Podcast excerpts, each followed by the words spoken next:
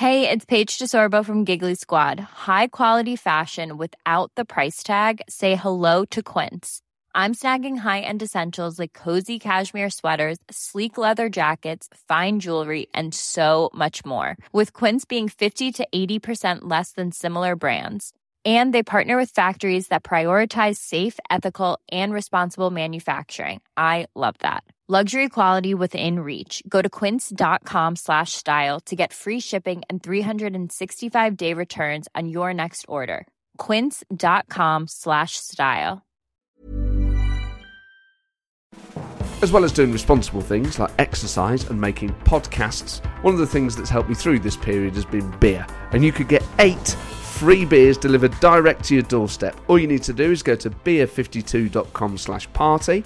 That's beer, the number five, the number two dot com slash party, and cover just £5.95 for the postage, and you'll get eight globally sourced fresh craft beers delivered right to your doorstep. You don't even need to leave the house. Think of it as a kind of cabinet of eight great beers. Each month, Beer 52 send a case of craft beer from a different part of the world. Recent cases have included beer from the Alps, New Zealand, the USA, Ireland, Korea, and Germany. So if you're looking to stock up or just fancy trying something different, Beer 52's Craft Beer Discovery Club is for you. And if you do change your mind, you can pause or cancel your account at any time you like. Every case also includes the award winning craft beer magazine Ferment and a tasty snack. Just go to beer52.com slash party and get your first case of eight beers for £5.95. That's beer52.com slash party.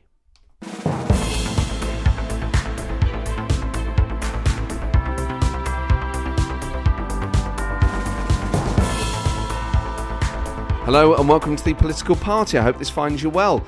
Today's episode features Rosie Duffield, the Labour MP for Canterbury. Not just the Labour MP for Canterbury, the first ever Labour MP for Canterbury in the history of this country. Canterbury was recognised in the Guinness Book of World Records as the longest uninterrupted period of one party holding a parliamentary seat the Tories. That's how big a deal this victory was, both of them in 2017 and 2019, of course. So they're huge in themselves, but they're also huge against the backdrop of Labour support collapsing everywhere and in its heartlands. And yet Rosie Duffield has won that seat twice for Labour in Canterbury. So there's so many brilliant political lessons about that seat that you can extrapolate across the country about how you can win against the odds and against the tide, about the changing nature perhaps of some of our constituencies as well in terms of their demographics. We also talk about the brilliant work Rosie's done on the domestic abuse bill and standing up for victims of domestic abuse. And something you might not know about her was her period as a satirical comedy writer and for a satirical puppet show. So there's loads for us to talk about, but I began by asking her how she managed to win, apart from having an excellent candidate, what makes a place like Canterbury vote Labour for the first time ever? Um, well, there were lots of theories about why, and people wrote books, and there were chapters in books written by men, and they didn't really sort of ask me very much. But if they had asked me, I'd have said that they were right in that it was largely students, that students had felt unengaged and not part of the conversation, and there are nearly 50,000 of in Canterbury. So um, I think, you know, the students were fantastic for me. They were really active, they were delivering leaflets. I know a lot of them, they're really active in our local um, political scene. Um, and I just spoke to them a lot, and, and they got out and they got their friends to um, register to vote and all of that kind of stuff. So that was that was one aspect.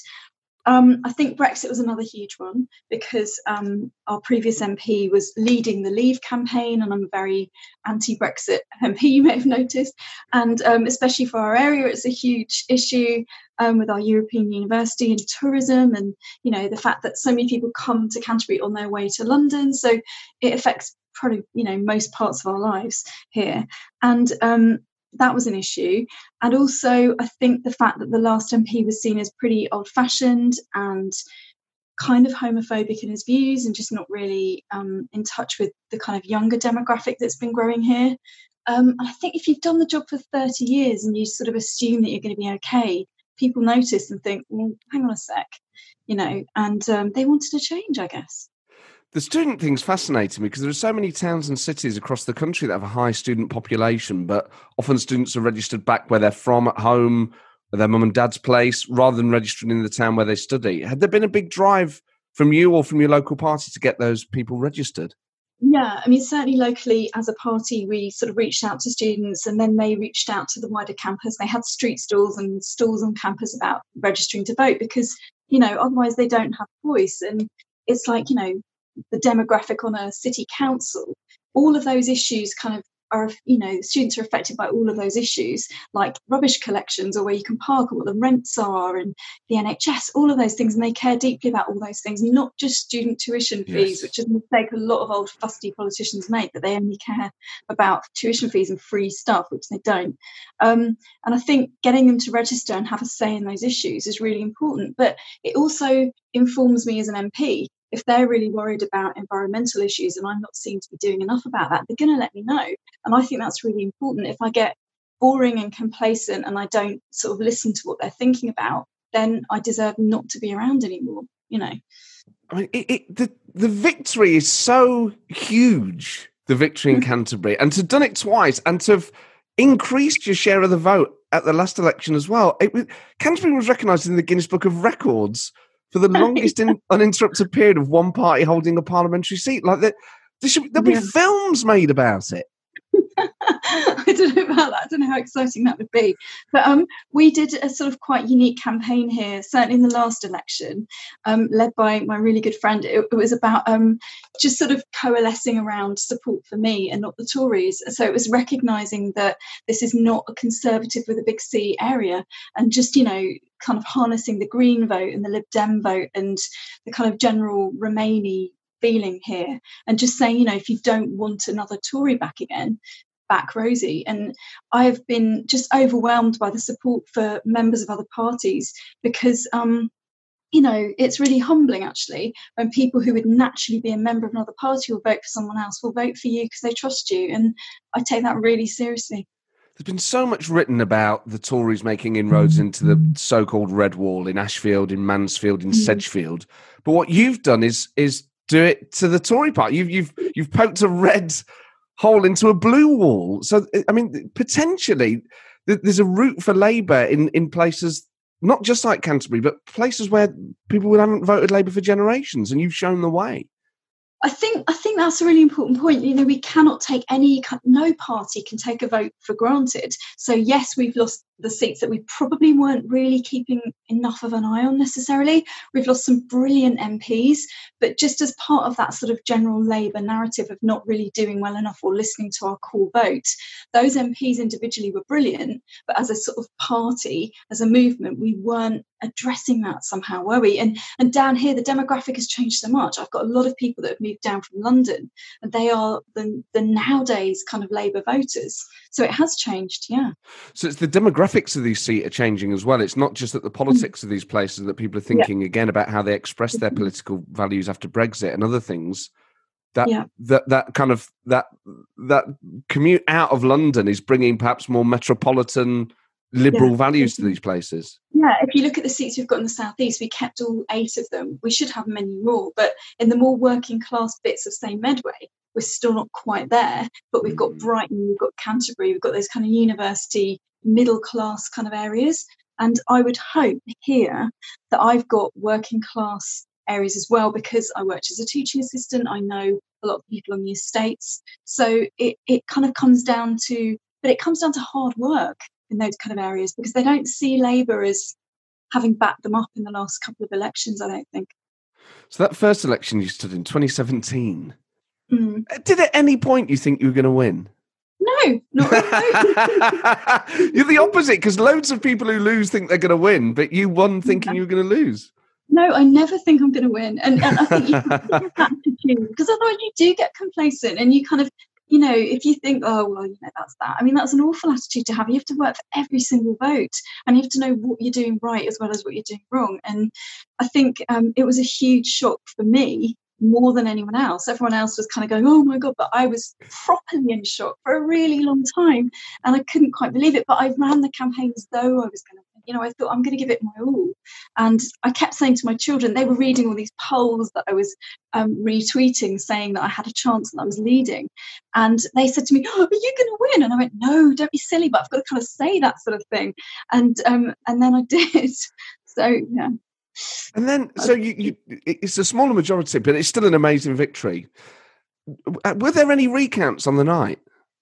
Um, the first, the first one, yeah, because it was one eight seven, and I was a complete idiot because um, Julian Brazier, it was it was two hundred and thirty or two hundred and fifty or something, and I just assumed that was Julian Brazier's win. And other people were saying to me, "No, Rosie, that's you." And by then, I'd already asked for a recount and went no! down. but it never occurred to me that I was winning. I could not take that information in. Wow!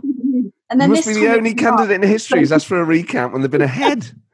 I know it was a bit daft, but you know, I just couldn't believe it, and nor could he. We were, but our faces were both like, oh, you know, complete. How did you take it? Um, I think we were both just totally shell shocked for quite a while, actually. And every time we saw each other, it was kind of, did that really happen? it was very strange. But was he gracious? He did go up this time, thank God. You know, but um, not much, but it did. So this time, but I mean, you hmm. still, it's a far bigger majority this time. Yeah. Did you think you could? Did you think you could, Did you feel better about the campaign during it in 2019? Um, it was really hard to know, actually. I, I had more fun in a weird way. Um, I mean, it was so quick, and I like that. I like that sort of intense kind of you just go out, you kind of kill yourself with hard work, and then it's all over. And I did really like that. In fact, Christmas was a kind of real anticlimax. So I thought, oh God, what we going to do? And it dragged on for weeks.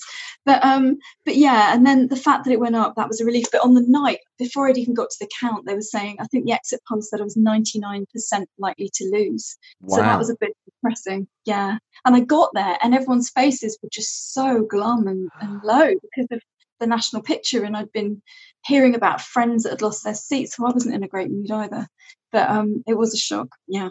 And it Again. must have been, I suppose, winning in 2017 when when you you just win by such a small majority. You think, well, at least I've got mm. five years, and then all of yeah. a sudden you've got another election two years later. You think, oh, is this all going to come to an end so quickly? Yeah. yeah, it was. That was not what we wanted. Definitely not as a Labour Party, and you can see why now. So hopefully, hopefully, there's at least well four and a half years until the next election. But let's see I'd what like happens. think so. Yeah, I mean, maybe because everything else has been delayed, hasn't it? So perhaps the general election will get delayed as well. I don't maybe, know. Maybe, yeah. Let's see what happens. But um, you, mentioned you've been a teaching assistant in in Canterbury. That's yeah. not the only prior employment you had. You were also a satirical comedy writer. Yeah. so what was that about? Because I tried researching it, and I, I, I heard it was for a, a satirical puppet show. Yeah, I've kind of kept that really well hidden, so I'm glad you. um, it was we made um, my fantastically clever friend Roger made sort of spitting image style um, politicians actually, and um, we, we've got a Nigel Farage, we had an Ed Miliband. Um, yeah, it was great fun, but we didn't get paid. And I just secured us a television deal just for, for doing a pilot. And um, and then the election got called, and I said to the guys, "I'm really sorry. Can I just go off and do the election, and then I'll be back, you know, in a few weeks." And we had it all ready to go. And then I went, "I'm really sorry, guys. I've, I've won." You know, and that was never excited for me, but it kind of did put everything on hold a bit, actually.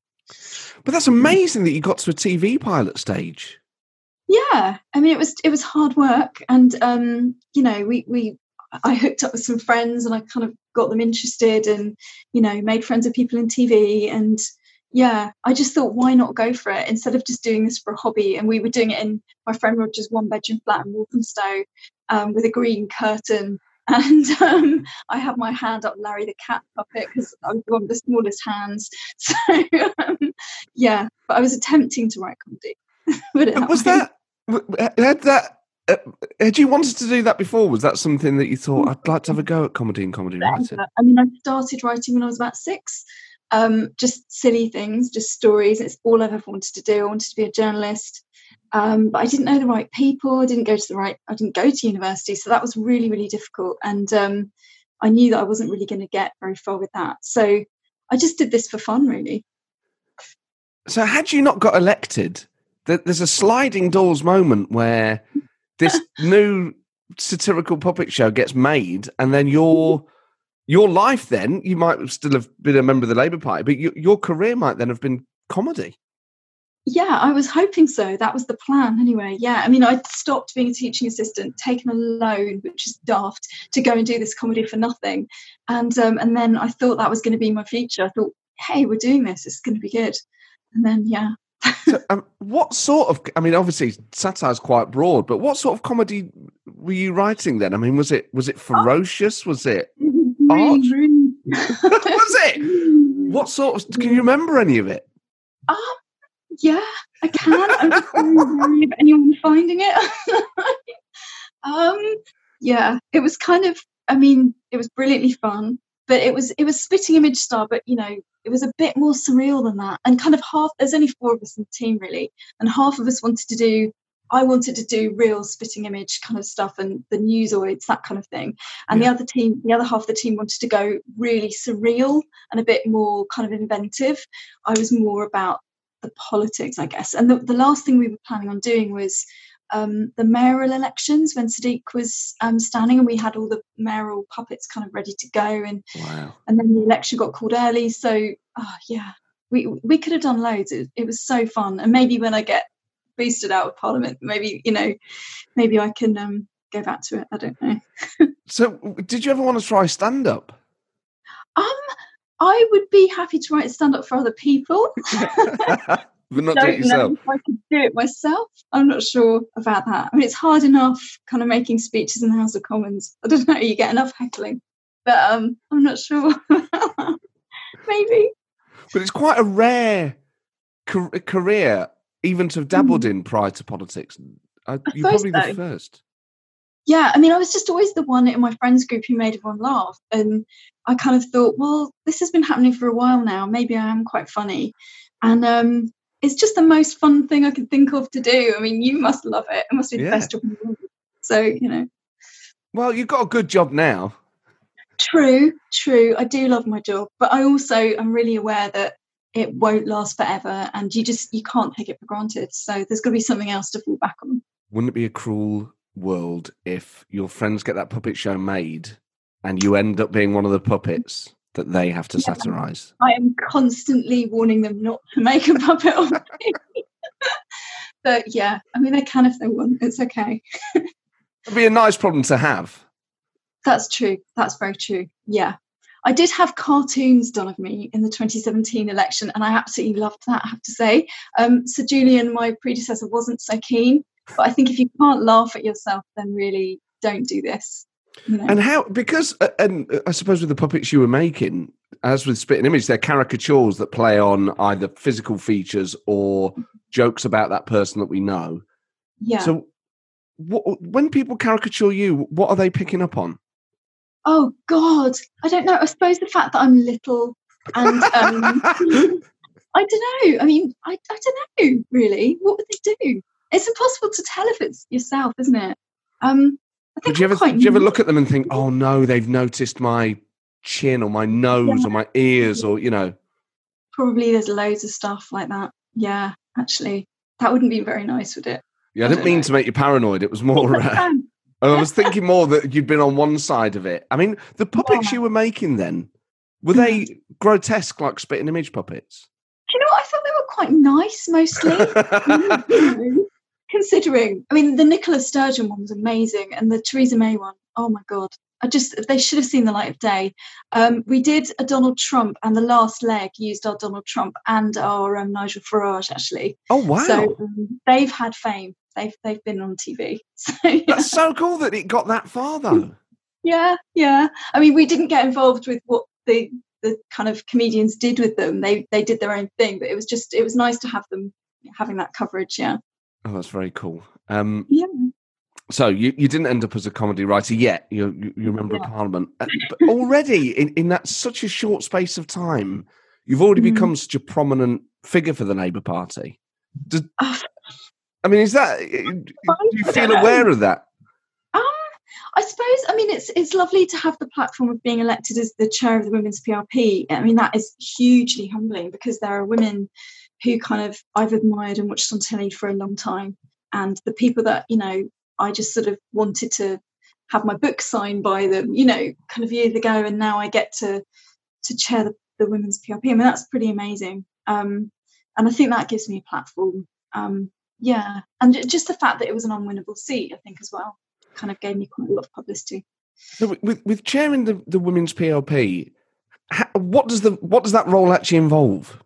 Um, it tends to involve. I mean, we do meetings once a fortnight, and we're we're trying to become more kind of involved in Labour Party policy for women and to work with our women equalities team. Mm-hmm. Um, and it just unites the women. I mean, we're the biggest sort of group of women in Parliament. There's 103 of us. So, um, you know, we work with other parties to get things like we work with Vera Hobhouse to get the upskirting bill passed and on the domestic violence bill and things, we will work with other women.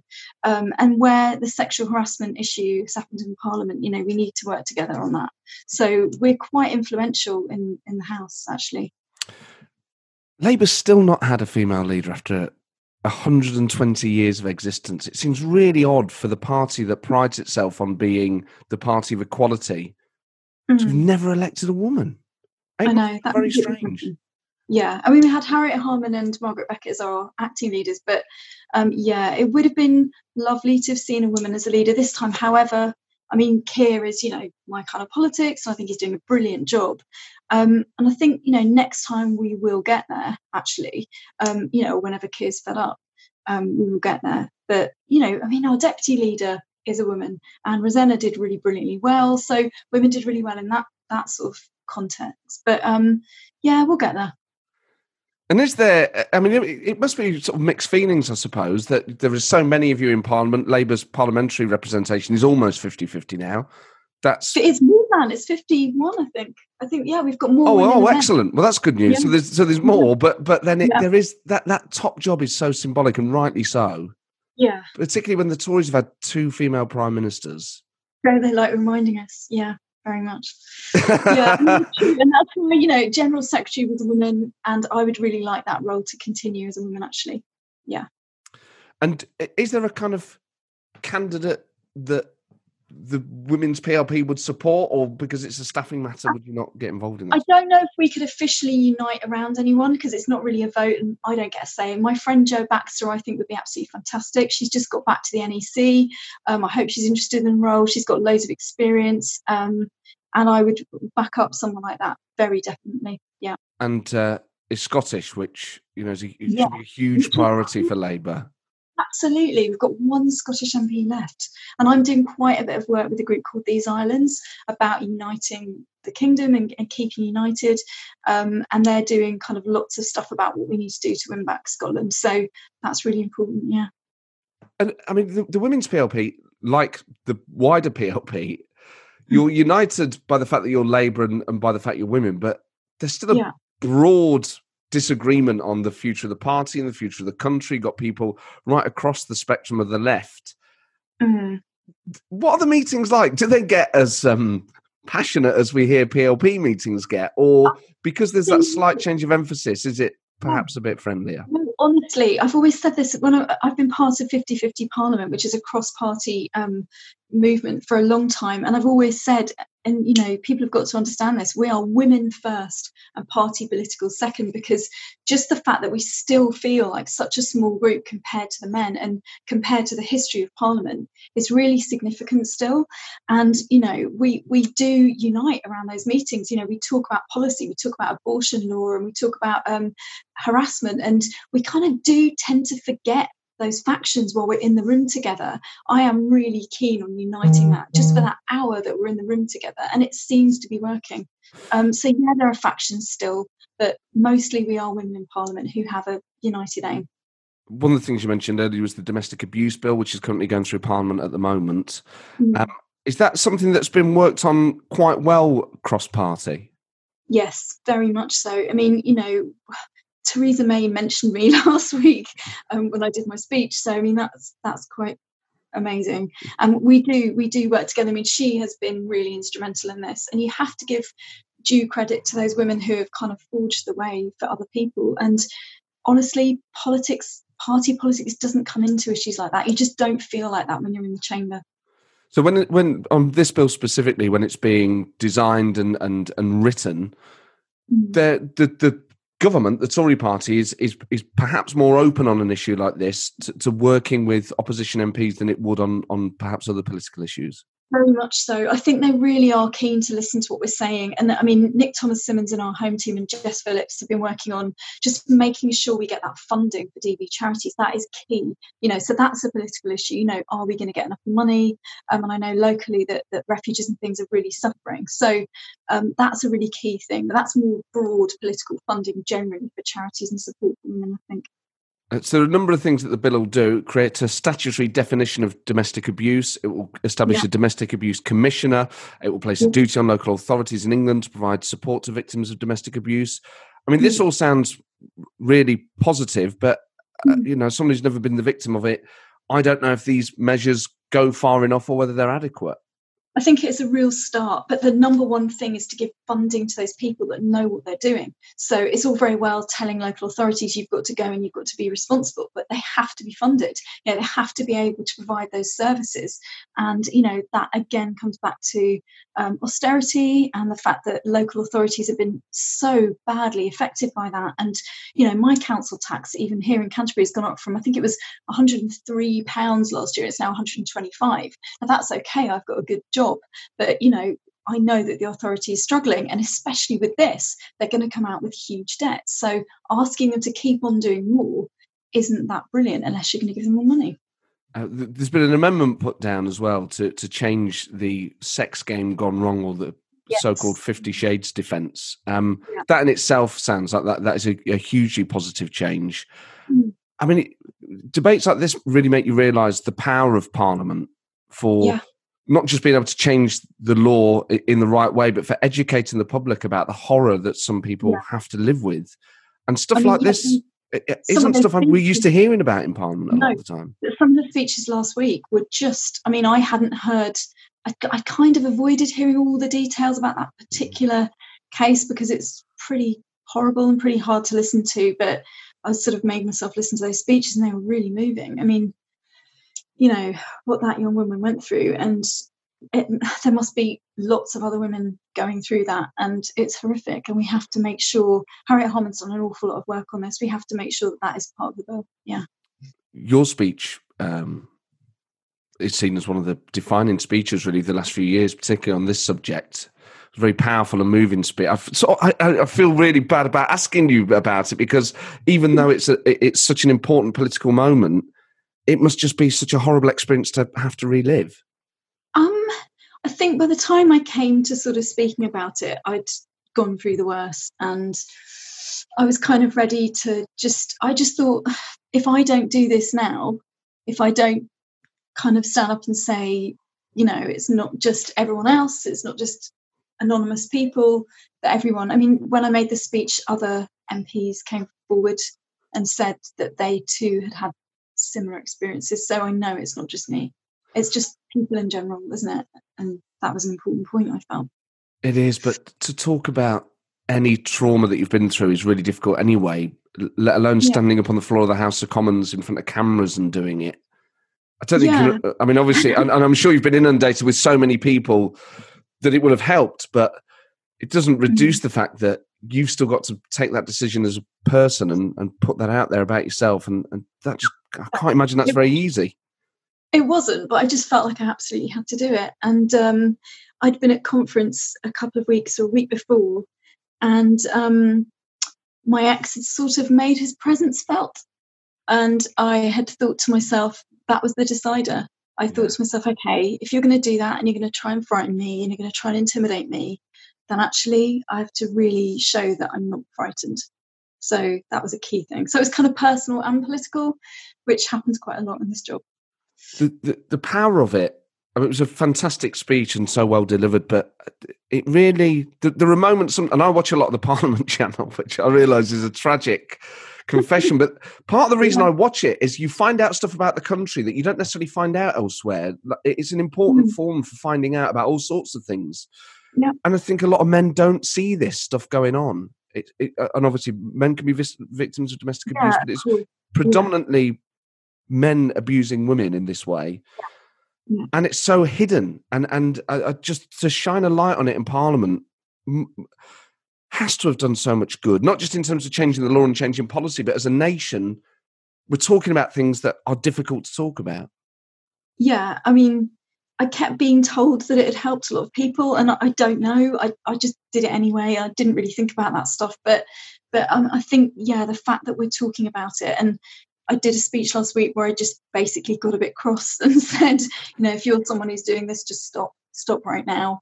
And I, you know, how likely is that? But I would like to think that someone may have seen it and maybe had a wake up call and uh, thought about what they were doing. I don't know, even if it's just one person. Mm-hmm. You know, it's it, it's not often. I mean, I, that's the other thing. I can talk to and on behalf of women, but what about the people doing this? Do they ever watch Parliament? Do they ever think twice about what they're doing? I don't know. I'd love to kind of speak directly to them and just go, bloody stop it, you know. So I tried. Life is full of awesome what ifs, and some not so much, like unexpected medical costs. That's why United Healthcare provides Health Protector Guard fixed indemnity insurance plans to supplement your primary plan and help manage out of pocket costs. Learn more at uh1.com. It's that time of the year. Your vacation is coming up. You can already hear the beach waves, feel the warm breeze, relax, and think about work. You really, really want it all to work out while you're away. Monday.com gives you and the team that peace of mind. When all work is on one platform and everyone's in sync, things just flow wherever you are. Tap the banner to go to Monday.com.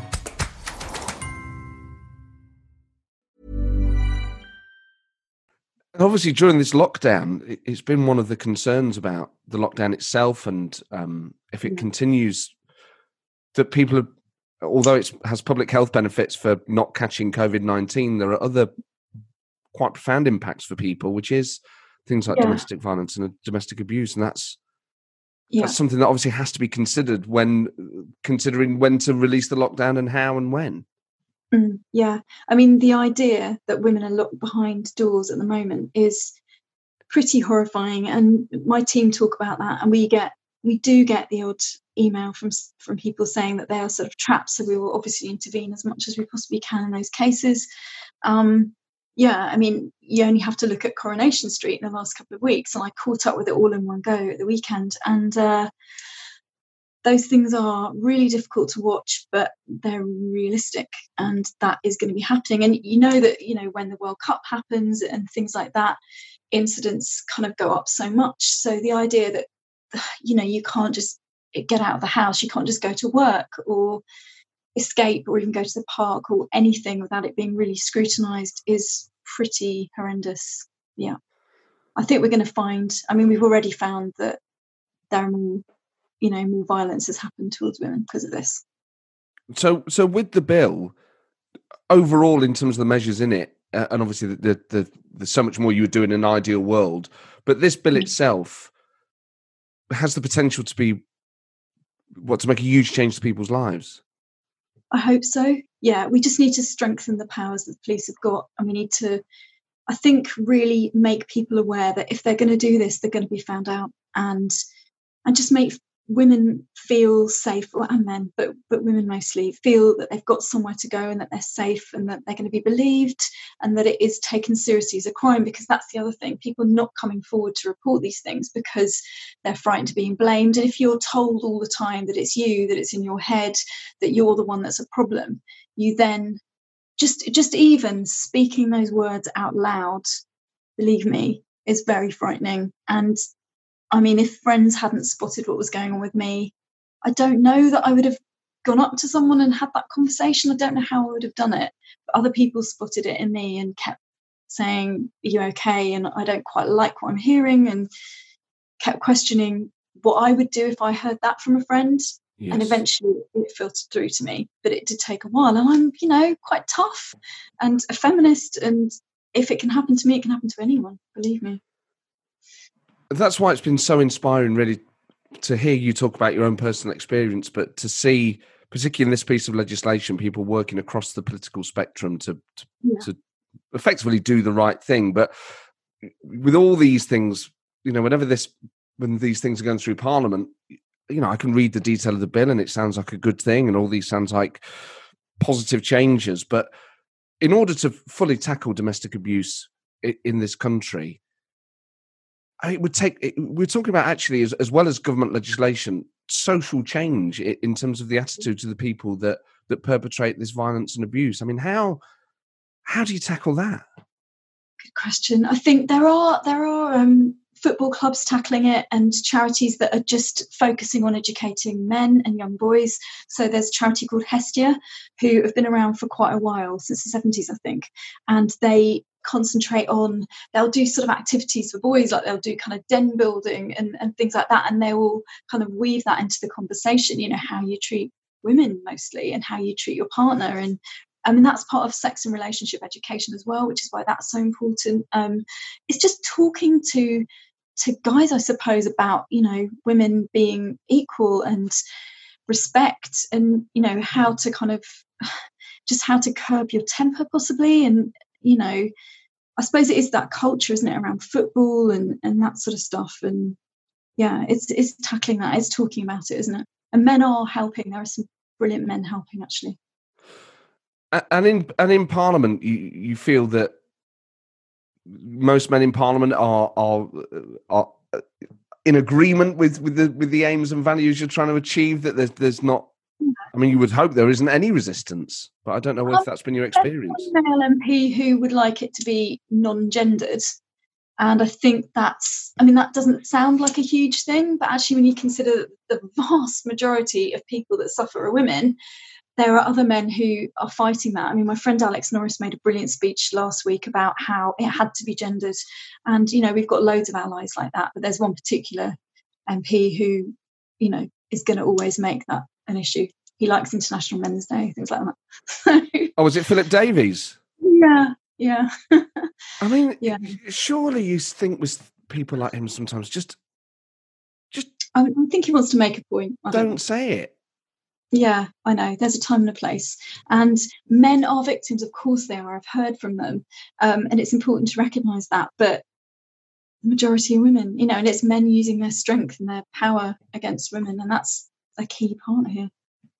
Uh, you, as well as being um, chair of the Women's PLP, you're also now an opposition whip. Um, yeah. Now, the Yeah. job of a whip has changed a lot, even in the last Mm. perhaps 20 or 30 years. But they are classically seen as disciplinarians, people who, you know, strong arm people. Uh, Yeah. What I'm sort of whip are you planning to be? carrot- I'm going to be more carrot than stick, aren't I? I mean, I kind of joked when, with the chief whip when he phoned me and just said, but I'm someone who just like shares jelly baby. Like I can't sort of, I can't be horrible. Okay, so bribery then, that's a key, that's a key part of the uh, Duffield doctrine. definitely but um yeah i mean i think there's there's enough people in the team who are going to be good at you know alan campbell and people who are quite frightening um, in a lovely way um I don't need to add that to my portfolio i don't think i can persuade and i've got lovely people to work with and the team is fantastic so i'm going to really enjoy it I think. So, I mean, the, the, modern role of a whip, rather Mm. than say strong arming, is is to what to to convince to. Um, I think it's similar to my role as women's PLP chair. You just have to actually sometimes have people in your office sitting down with a cup of tea crying, you know, because it's about their personal issues as well. And, you know, I do that as chair of women's PLP. I just have a place where I can go, we can just sit down and chat. And I love that. Um, I started training as a counsellor before I got um, to be an MP. And I- that's, that's the sort of thing that I really love doing. So that aspect of the job is very me, actually. So, uh, what would Rosie Duffield in 2020, who's a who's a whip, say to Rosie Duffield in 2018, who resigned from the front bench to vote to stay in the single market? What what what would you have said to yourself over a cup of tea? Um, I would persuade me to vote kind of with the party, but I would also understand that in that particular circumstance, I couldn't have done it. I couldn't. And the chief whip was just completely delightful when I talked to him about that actually at the time. He was so kind and really lovely, and he understood that for my constituency, I could not possibly Mm. voted against the EEA. I just couldn't. So yeah, it was really important. It must have been so remember hard. You know, big issues, and now I can't rebel at all. So but, but that's the price you pay for having a position of influence. I guess so. Yeah. I That's the trade-off. Um, Yeah. But I I mean, it must have felt weird to be a new MP Mm. to get into the to get a shadow brief and then so quickly, and then to resign from it so quickly? I know, but I knew it would come at some point. I knew I'd have to rebel. I've, I'm such a rebel in life, so it would have to have happened at some point. And um, you know, I'd rather it was under the last Labour regime than this one. So hopefully, I've got it out of my system. And how's your relationship with your local party? Because there was a period where it was perhaps a bit difficult, where you'd attended the rally against anti-Semitism, and yeah, and your local um, party chair wasn't too happy. Characters. The local party chair is still around. Um, he'll need re-electing, I think, probably early summer, depending on the lockdown situation. We don't see eye to eye. There's no point in pretending that we do. Um, we're from very different political wings of the party, and but the problem I have with him as the party chair is that he will go to the press and things and say that he's speaking for our CLP. RCLP is some 2,000 members, and I absolutely know that that someone from that particular faction who's so strongly against me as the MP does not represent the whole of the CLP, who are largely very supportive and fantastic to work with and was so great during the election. So we do have issues, me and the party chair, um, but he doesn't represent the majority of Labour members in my experience. So. And I what I think of, and again, you only elected in 2017 and then you sort of you're in the shadow team and then you resign over the single market you've got the issues with your local party and of course a lot of labour mps have been through this and, and tory mps have been through it with their local party with mm-hmm. other issues but it feels like you, you win by this slender majority, which is an incredible victory. You're then catapulted into Parliament, perhaps against the odds, and then you've got all these different battles going on in Parliament and outside of Parliament. I mean, it must have just felt like the most relentless time in your life. Yeah, it's been very, very intense the last couple of years. And it got to the snap election, and I wasn't the only one who had to ask myself, do I really, really, really want to go through this? Um, and I did. I mean, I want to be an MP and I want to do the job. But that other stuff, all that distracting noise, it can really get in the way sometimes. And it did. I mean, the whole stuff about anti Semitism was such a horrible distraction from from just getting on with the things you want to do you want to help an old lady who really needs some kind of support you know you want to help individual friends in in the constituency and charities and things um, and the anti-semitism issue was incredibly humiliating and you know, we really paid the price for that in the election, I think. So, with the change in leadership, and it's been quite mm-hmm. interesting watching and, and Jenny, Jennie Formby going and, and, and the result, not just of the leadership, but of the deputy leadership and of the NEC, is that it seems, and perhaps this is too soon to say, mm-hmm. but it seems like Corbynism didn't hold in the way that perhaps people thought it was going to do in terms of numbers. So mm. you get a sense that already the party is quickly moving on, and yeah. not just emotionally, but we've got a new leader and let's unite and all the rest of it. But it is the kind of hard left tendency disappearing. Yeah, I mean, I think they were just very loud, very vocal, but actually, the majority of ordinary members are not like that, and the majority of ordinary members have been stopped from going to meetings because of the atmosphere and getting too involved and they've been kind of shut up on social media. But you know if you've been in the labour movement for a while you know that just one faction like that is not the majority and they're just very loud very disruptive but they're not the, the people that make up the party. And if they want to leave now if they don't recognize where we're going as a party and the unity that we need to, to do then fine you know that's fine. But what i'd like is if they stayed and maybe revisited some of their attitudes from the last couple of years. That's went on a journey. Yeah. Yeah. But fine. Have, have i mean obviously it's different now because we're in lockdown but prior to that had things calmed at all or is it too early to um, tell I think it was too early to tell. I think I think people are digging in. You know, you've got the characters on social media, the sort of Novara media people and Canary and stuff. They're just going to do what they do, aren't they? And maybe they can find a new movement and go and sort of do that with Chris Williamson. I don't know, but um, but we really need to get on with the business of being electable. That's what the country needs, and that's our job. And I'm going to carry on getting on with that and winning back some of our seats that we've just lost. We're devastated. I lost 60 colleagues. You know. I mean, it, the the election result, and it doesn't really feel like I don't really feel like Labour had a post mortem after 2017 It had a celebration no. instead. And yeah. as for 2019, I, I, suppose in a way it was explored a little through the leadership contest, but there hasn't mm-hmm. really been a proper analysis, even though no. I would suggest it's fairly obvious why Labour lost, but I know some people might disagree. But for the future now of Labour, it, you can already feel the difference that having Keir Starmer in charge has made. It, yeah. Holding this government to account during a time like this, it feels like Labour is back on the pitch. And even though it has a mountain to climb electorally, there, there does feel like there's a public shift in opinion now in favourability towards Labour. Yeah. I mean, obviously, there's think... so much more work to do, but it, it, is it inconceivable that Labour can win the next election? No, I mean, at the beginning, you know, after the election, I thought, no way, we're not going to do it in four or five years. We've got to kind of have another 10. But actually, I think Keir's been brilliant. I mean, look at him going up in the ratings, you know, already.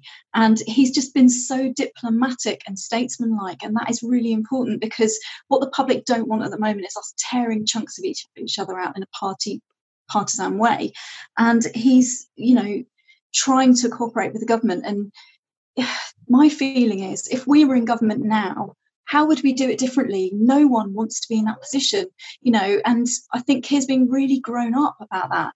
There are things we have to criticize, and we are going to do that. And afterwards, we can have a kind of post mortem and we can say this was done terribly badly and this could have been done better. But it doesn't help if we're seen to be tearing chunks out of each other now because the country needs to feel safe and they need to see us being united. And I think that's what we're doing.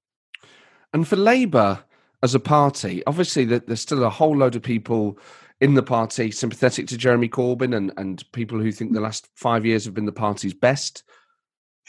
to to win the support of the country, Labour needs to demonstrate. Some would say that it is making a clear break with the Corbyn era, not just in terms of anti-Semitism, but policy, attitude, worldview. Whether it's yeah. more patriotic, less hostile to NATO and to the EU and things like that these are still huge political battles that have to be won often in democratic votes on the floor of the conference. So at the moment, it might feel there's a kind of cosmetic change, but the real business of changing the Labour Party hasn't even started yet. I mean, it, it surely might not be that easy. Absolutely. I mean, it is. I mean, the fact that, you know, one particular faction had taken hold of the party at conference and all the motions and all of that again wasn't reflective to me of, of my experience of the Labour Party. But we need to get that back. We need to get that on an even keel so that, you know, I'm not saying that my faction should take over necessarily, but, you know, I think Keir isn't really a, a, factional person. And I think the party generally on the whole, you know, obviously we're more to the right of Jeremy Corbyn. But but you know, generally we want to incorporate all those elements, and there is room for those sort of more extreme socialist views as well as the kind of central views. We just have to come together more, and I think that will happen in the next few conferences. It's got to, hasn't it? Otherwise, we're not electable. So, how far to the right of Jeremy Corbyn are you? oh God, um, pretty far. pretty much. I think it's kind of obvious, isn't it? I mean, you know, obviously we're all socialists, but um, it was a struggle for the last couple of years, you know, and I benefited hugely from the last time we were in government. And, you know, there were some big mistakes, obviously, one particularly huge mistake, but um, I benefited from things like tax credits for me and my children, Sure Start, schools, you know, all of those things that we did brilliantly the homelessness was was much less visible you know all of those things. So um yeah i think most people are to the right of jeremy aren't they? Yes oh, yeah yeah that's fair. I wonder if labour ever gets to a position where it can publicly acknowledge that the last labour government was a success. I think we're getting there yeah and i think individual shadow cabinet um, leaders are are kind of doing that now. And, you know, people that were involved in our last government are now back. You know, that's really important, isn't it? They knew what to do and we became very electable. So we need to listen to that again, I think. And for you, I mean, the, the future already you've you've you've climbed so quickly in such a short space of time. We talk about Labour needing a female leader, someone that can command support across the country, that can work cross party. there must be part of you that thinks, well, if there's not a leadership election in five or eight or ten years' time, then I'll fancy having a go at it. not a chance. Oh, come on. come on. I know you've got to Why say that. anyone want that job? I just no, definitely, definitely not. I, you know, honestly, there are so many other brilliant women in the party that could do a much better job than me. Um, I backed Jess Phillips in the um, beginning of the leadership race. My friend Rosena Allin-Khan, I think, did brilliantly in the deputy race. Um, there are so many great women who could do a much better job, and possibly, you know, I just I don't want to do that job. Honestly, I don't. I really don't. If you can win in Canterbury, you can win anywhere. Mm, I don't know. I don't know about that. Well, I suppose it, in a way, obviously it's it's it's far more complex than that. But equally, if you can get people to vote Labour in Canterbury at a time when Jeremy Corbyn was leading the Labour Party, Mm. then clearly you possess a set of skills that few Labour politicians have. Oh, okay, maybe I don't know. But I mean, when when you're standing as the leader of your party, you've also got to be prepared to be the prime minister. And seriously, no chance. No, thank you. no way. Why not? Oh God, because I'd be absolutely hated by so many people, and I just don't want that. I don't want that. I just, I don't want that for my children. I, I value my privacy kind of a bit more than that. I think actually, yeah, no, But, you definitely know, not. Because I think that element has put off a lot of people who are Mm. better qualified than the people who've ended up doing the job. Yeah, possibly. Do you think we can get politics to a point where sorry yeah but just just my own children kind of being exposed to that and you know everything they do from now on being kind of you know i'm really fiercely protective of everyone i love and i and i think that would just be too much actually Well, wait for them to be fully grown up. You've got years yet. You could still do it in another 30 years' time. they're, they're pretty grown up but yeah i don't know 30 years time i'll be quite old by then It's just it's it's just so sad because I talked to so many people on this podcast that would make far better leaders of oppositions and parties and prime ministers than some of the people that have ha- held those um, roles in the last 20 or 30 years and they Mm. don't they're put off by the effect on their family or the, or their their personal life or the the the, Yeah. the cost of the job is, is so high that I wonder if we're talking about all these ways of improving the world and the experience that politics has been through in the last five or ten years really has been horrific in terms of how Mm-hmm. abusive it's been. I wonder if in the next five or ten years politics does become a calmer, safer place for people to perhaps feel like they can channel their ambitions. That would be lovely. I think, yeah, it would be really, really great. And I suppose, weirdly, this whole lockdown thing is just changing our psyche a tiny bit. And maybe we are being kinder to each other. And, you know, maybe political barriers are going to come down a little bit. I'd really like to think so. You know, we're valuing people that we've taken for granted all of our lives, like just people that collect our rubbish, you know, and the people that will be there if you need to call them, you know, that you may never have needed to call before. And just the love for the NHS is overwhelming, isn't it? And it's long overdue, actually. It's nice to think about actually the positives of this, not just you know being able to go to the pub and leave the house or whatever, you know, go to mm-hmm. football matches and comedy gigs and music. But I- I- you know, I think a lot of us are thinking at the moment, what what will be the the the the impact of this for us as a society and as a planet? What what positives come out of it? So I suppose it's nice to think about. Will it make us a, a more equal society, a more tolerant Mm, place? I hope so. And you mentioned the word planet, and I was watching Channel 4 News the other day, and they just, there was a line on there, and they were saying the planet is healing itself. Well, I went to bed happy because just this one line was just going over and over in my head. And I thought, okay, so it's taken this horrible, horrible disaster for our planet to literally be healing ourselves. What a, wonder, what a wonderful thing.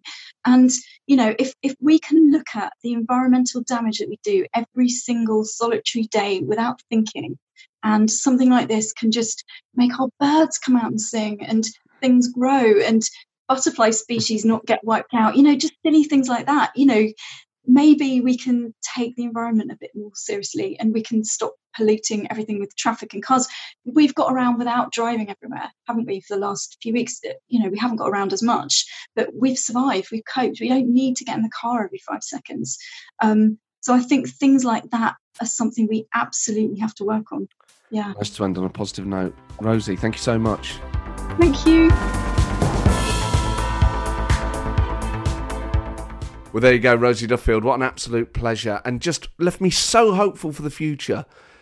For the future of politics in this country, for the tone in which politics is conducted, for the talent that is in the Labour Party. There are so many positives to take, and perhaps even through this huge bleak experience, some positives, not just as a nation, but as a planet. And uh, it was so good talking to her about her work on the domestic abuse bill and the strength of character to stand up and talk about horrific experiences and the benefit that will give other people to hear her stand up in Parliament and talk so passionately and personally about really horrendous things that have happened really shows that, firstly, the power that she possesses as an individual, but also the power of politics and the power of politics happening in democracies and, and the importance of Parliament being a place where all these issues can be discussed however difficult. So that was just, I just found that hugely optimistic. But who knows what the future holds? Perhaps a future Labour leader, a future Prime Minister, or, or the creator of a new spitting image. Um, thank you so much to Rosie for coming on. Thank you for your emails. Do email the show, politicalpartypodcast at gmail.com. I've had some great guest recommendations. Do keep them coming in, as well as it's always nice to know where people listen. Christopher Doble listens in Devon. I mean, I can't think of a better place to be. If you're isolating, to isolate somewhere so beautiful must be wonderful for all the stresses that come with it. Um, and if you can, do leave an iTunes review. Thank you to those of you that have. It just helps other people find the podcast. So if you've enjoyed it, tell people, please. Thank you very much. If you haven't, uh, then uh, keep it to yourself. But thank you very much for downloading, um, and I shall see you soon. ta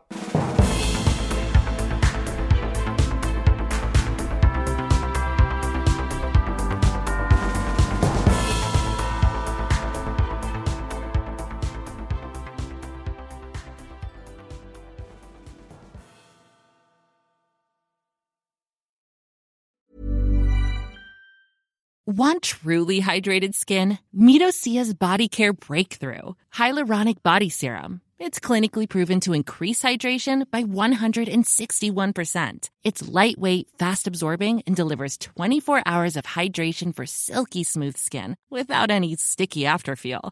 Treat your skin to clean vegan skincare from Osea. Get 10% off your first order with code SUMMER at OseaMalibu.com. That's O S E A Malibu.com code SUMMER.